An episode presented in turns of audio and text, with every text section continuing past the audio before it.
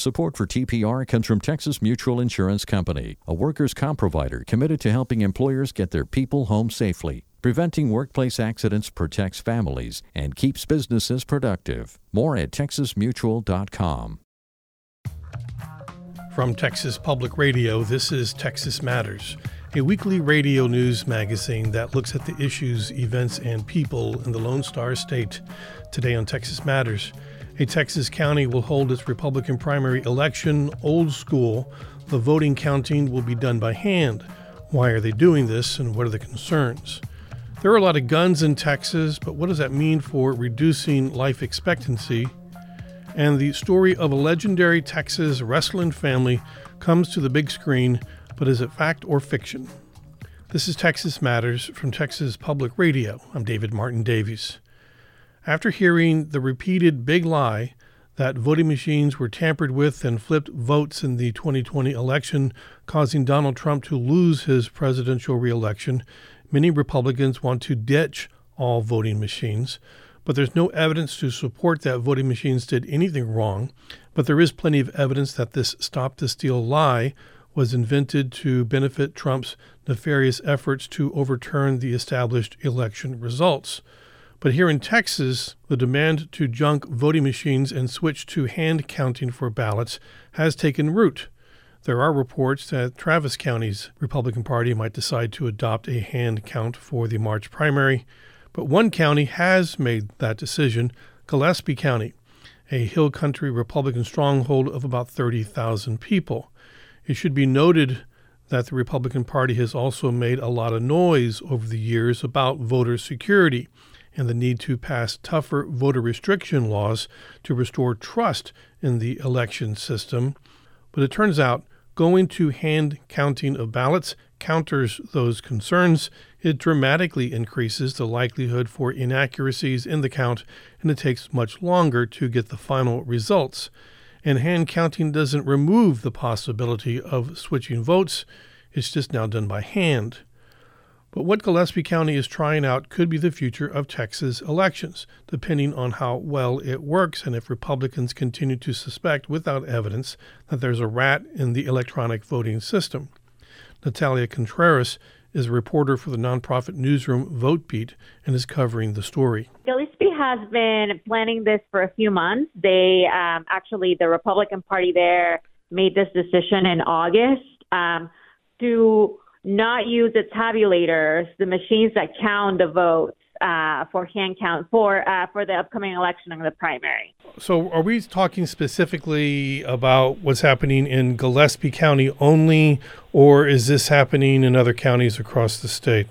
So, so far, based on the reporting that I've done, I mean, I've tried to talk to as many uh, people in the Republican Party as I can about this. I've also, you know, gotten public records uh, from the Secretary of State to try to look into who else uh, may be doing this. So far, it seems like Gillespie is the only county um, that's moving forward with this. A few things that that um, that we need to consider when uh, talking about hand counting. It's not as easy as okay, making a decision to hand count and then it's done.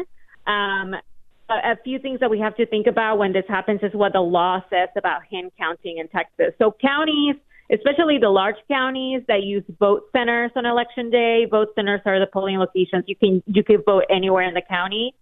With hand counting, that would not be possible. So that's one of the reasons why the large counties that were considering that considering hand counting earlier this year, Bexar County, Dallas County, and other counties um, they decided against it because they would not be able to use those vote centers. It would require them using more polling locations because Texas law says that if you are going to hand count election results, they have to be done at the precinct level.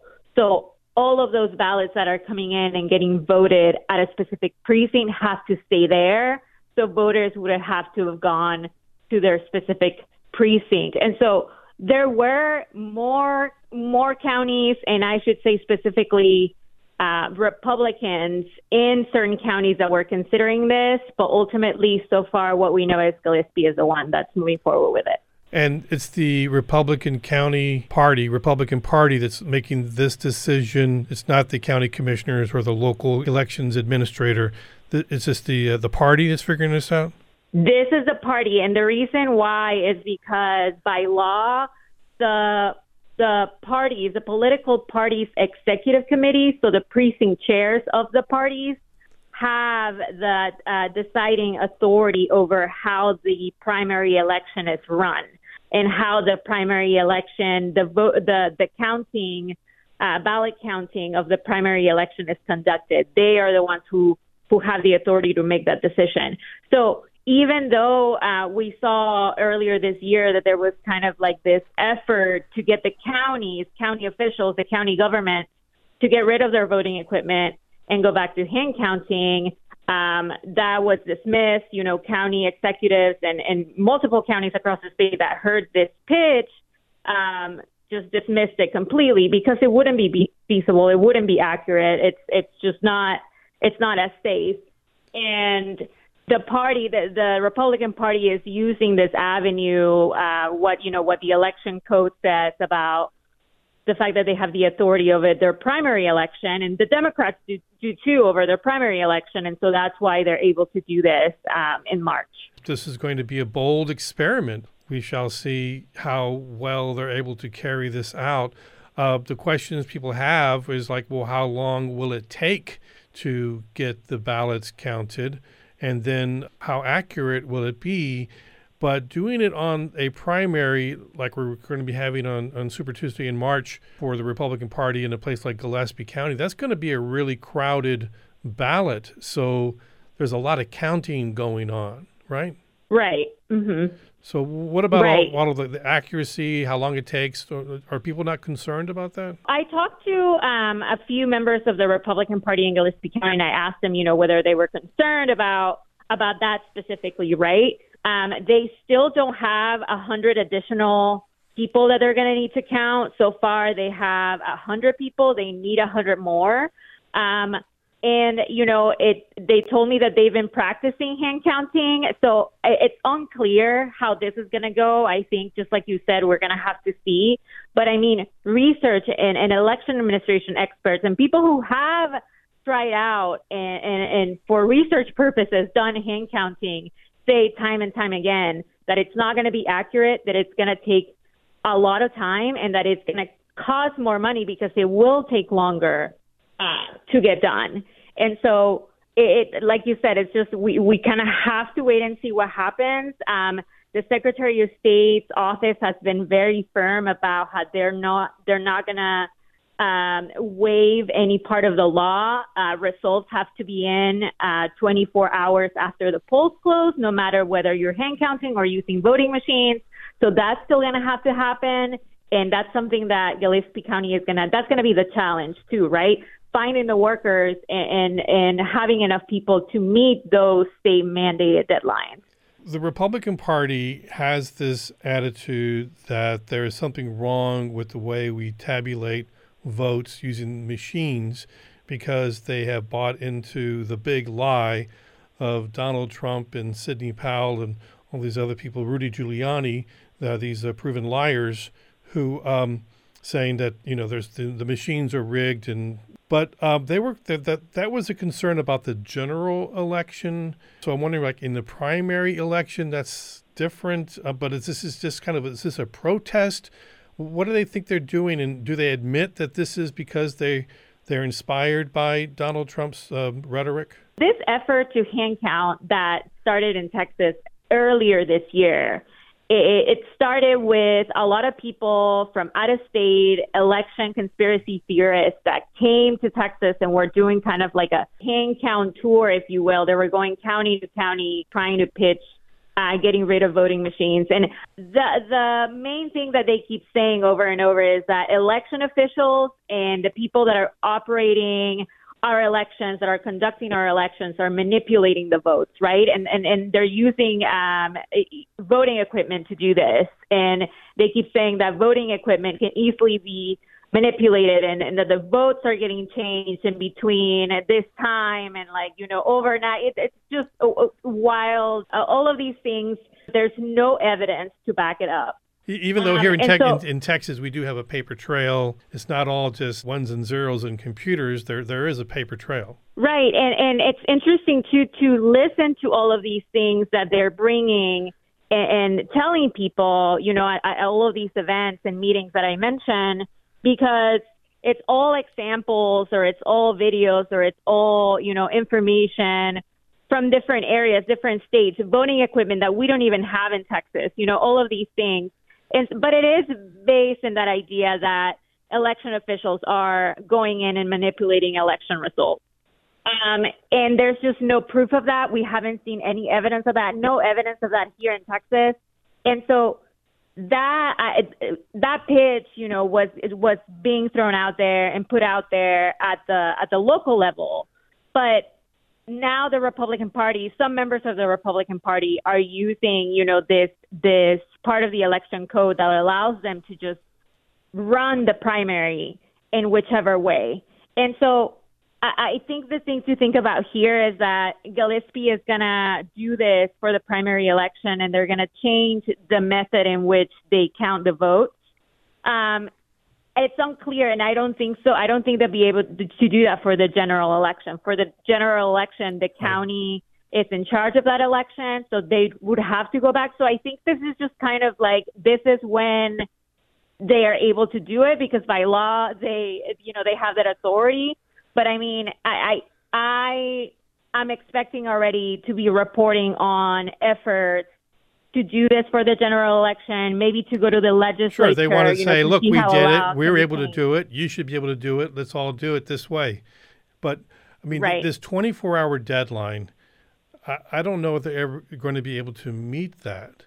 Uh, that seems like a, a really tough challenge. Uh, what happens if they don't? Um, I mean, they have to by law. They have to meet it. Um, but if if they don't, they would have to. Um, I don't know. That that's going to have to be kind of dealt with with their with their legal staff, with the Secretary of State's office. You know, there could be um, state penalties for that. But it, it's also, like I said, I think we just kind of have to see how this goes, whether they actually get uh, sufficient staff to do this in the first place. Are they allowed to use uh, calculators? You know, any, no. any, any kind of devices? No, the law doesn't allow for any type of device. It's hand counting is done by hand. Uh, so even, even all the math is done by hand. Can't use an abacus. Correct. Nothing like that. No, nothing like that. And they're locked into this. Too late to change back. It is late in the game to change um, this decision because planning for the primary election has already started. I mean, if January comes first comes and they decide to go back to they decide, hey, we we're not gonna have the people that we need to do this, and we want to go back and use the tabulator, right? Um, the county at that point could tell them, look, it's too late. We're not, you know, we're, we wouldn't be able to do that anymore. Um, so there's still a chance that they could decide that they won't do it, but based on the interviews that I did with them and based on just kind of how far along they are, it's it's not. I I, I don't I don't think it's it. I don't think they're gonna back out of this. Um, but there is a potential. It would be too late though. I mean, like I said, planning for an election takes months. Um, and so it would be it would be very late in the game yeah. if they decide to do it at the beginning of if they they decide against it at the beginning of the year. Natalia Contreras covers elections, administration, and voting access for VoteBeat in partnership with the Texas Tribune. Here's a disturbing fact four out of every five kids killed with a gun in North Texas is a child of color, and that's a lot higher percentage of the minority children living in the area. KERA's Caroline Love has the story.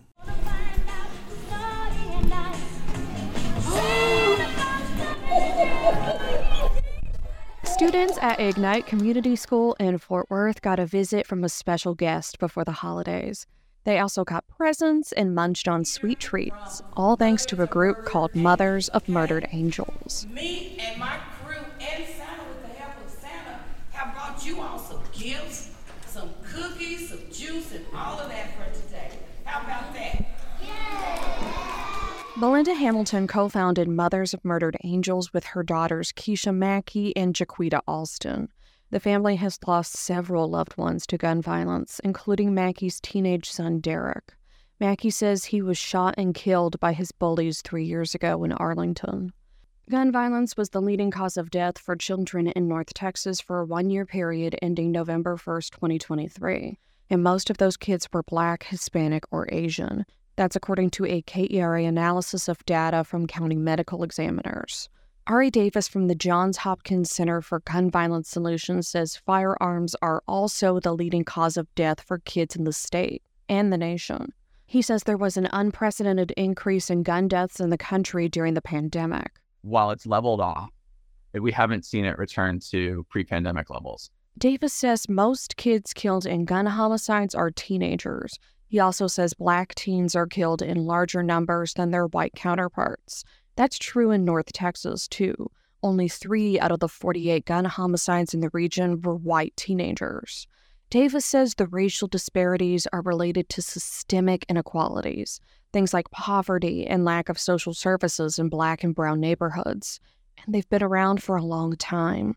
Victor Alvilay says poverty and social inequality create a snowball effect that can lead to gun violence. He works with youth that are vulnerable to gun violence at the nonprofit Dallas Cred. Alvilay grew up in Oak Cliff at one of the housing projects he now serves. He says many kids in the neighborhood face the horrors of gun violence from an early age. To navigate and survive this area, you have to learn internal strength that you didn't know you had. Constant vigilance takes a toll on young people. Alvilay says Dallas Cred tries to relieve that burden. The group provides support by connecting youth with resources and holding community events. There's a particular event from a couple years ago that stands out to Alvilay one where the kids got to let go and be kids. You just heard children laughing, giggling, using coloring books, putting chalk on the sidewalk. Social connection and support make a difference. Davis says involving young people in their communities can help reduce their involvement with gun violence. Keisha Mackey says that's why she co founded Mothers of Murdered Angels with her mom and sister.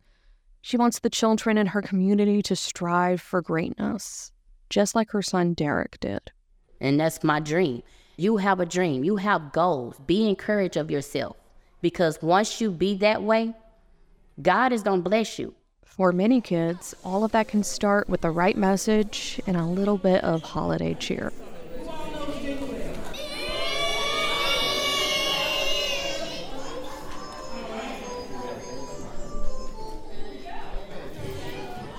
I'm Caroline Love in Fort Worth.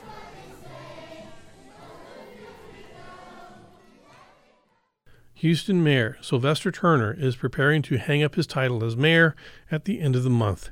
Houston Public Media's Ashley Brown takes a look back at the highs and lows of his tenure. Mayor Sylvester Turner served eight years as Houston's mayor. Before that, he served 27 years in the U.S. House of Representatives, but the title for mayor had not crossed his mind.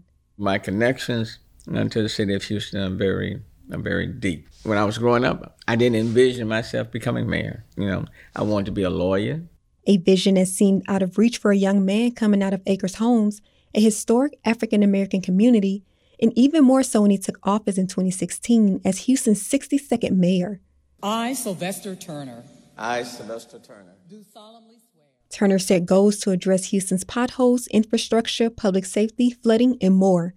And just into his first term, the new mayor faced a big challenge the Tax Day flood hit Houston in April of 2016, nearly overflowing the Addicks and Barker reservoirs in West Houston.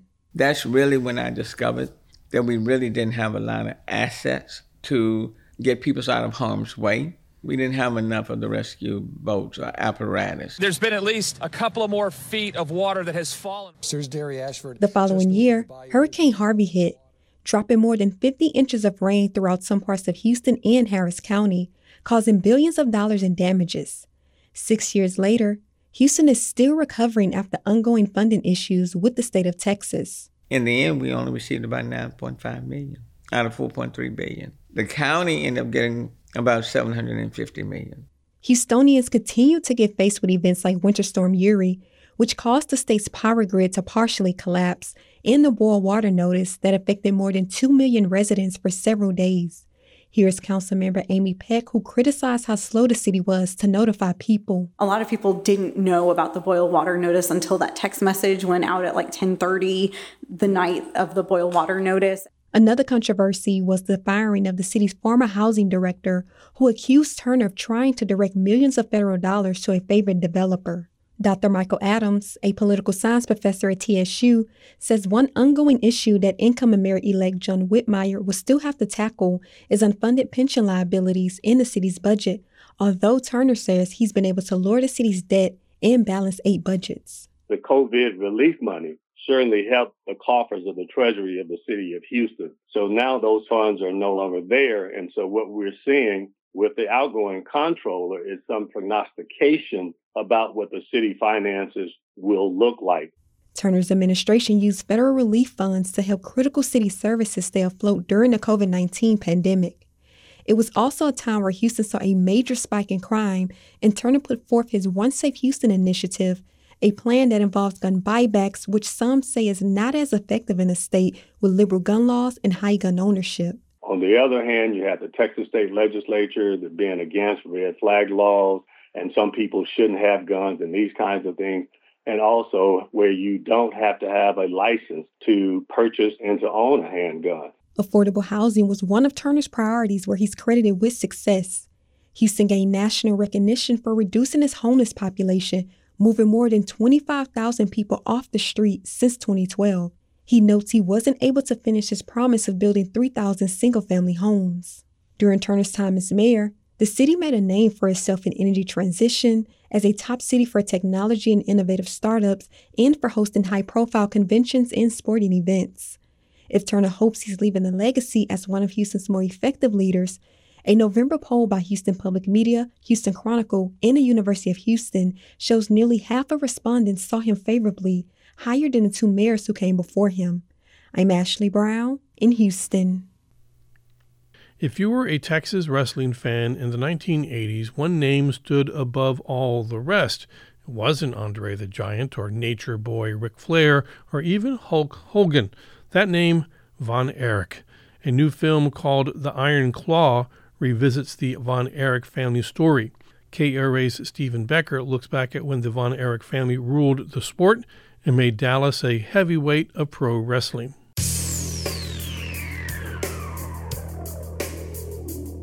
It's a Friday night in 1984. Work or school or in the rearview mirror.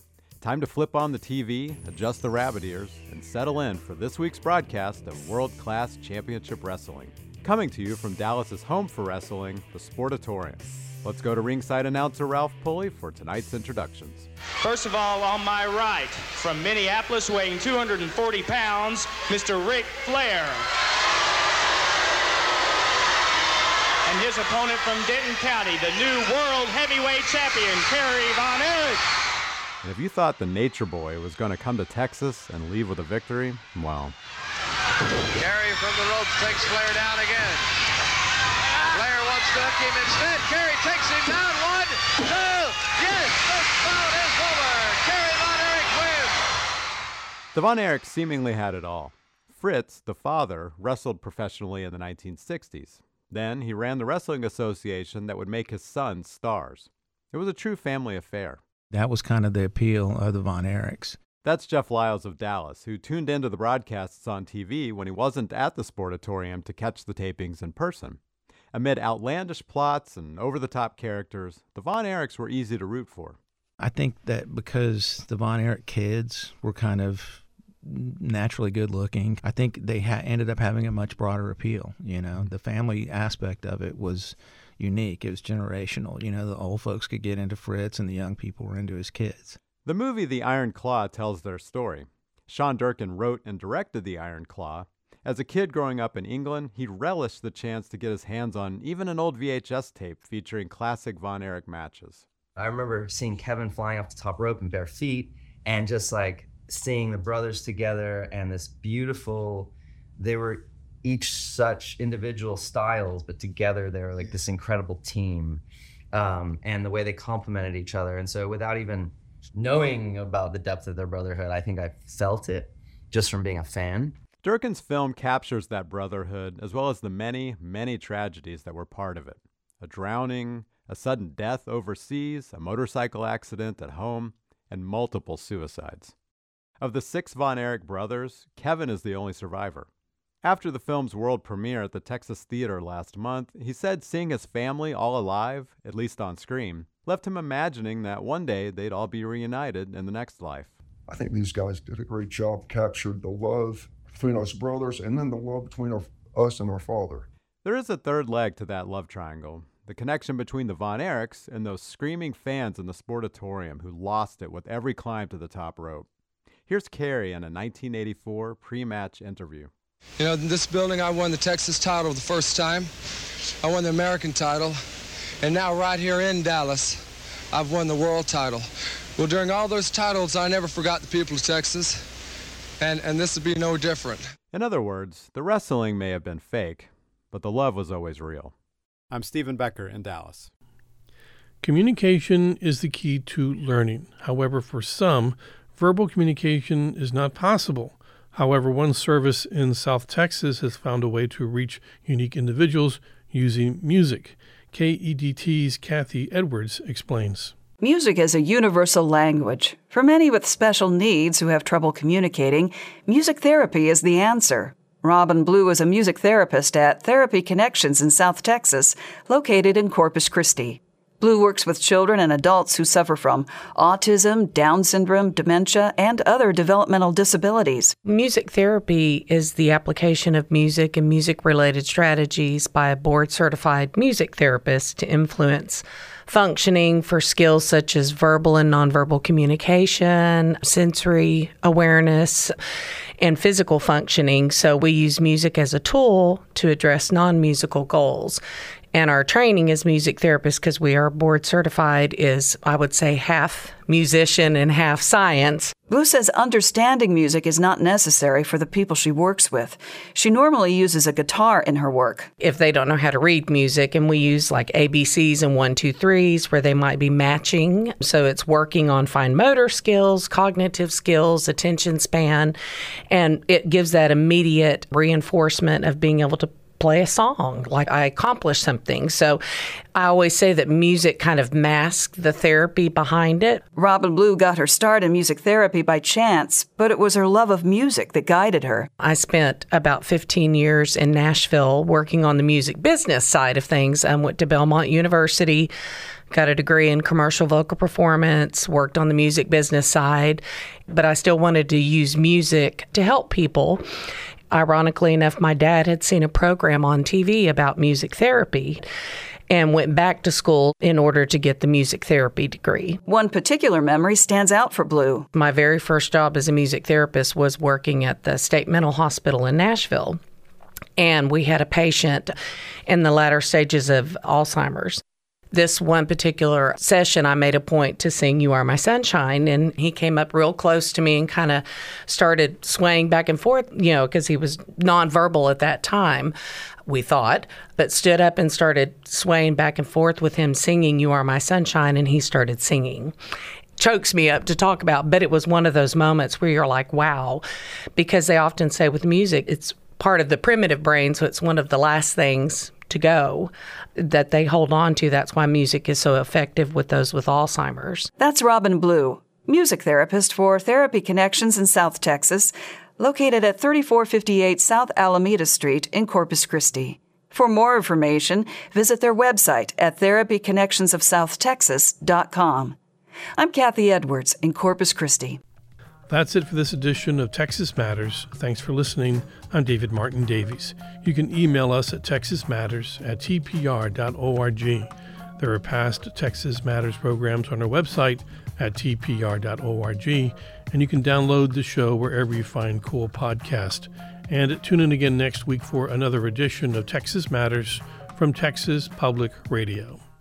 Support for TPR comes from Texas Mutual Insurance Company, a workers' comp provider committed to helping employers get their people home safely. Preventing workplace accidents protects families and keeps businesses productive. More at texasmutual.com.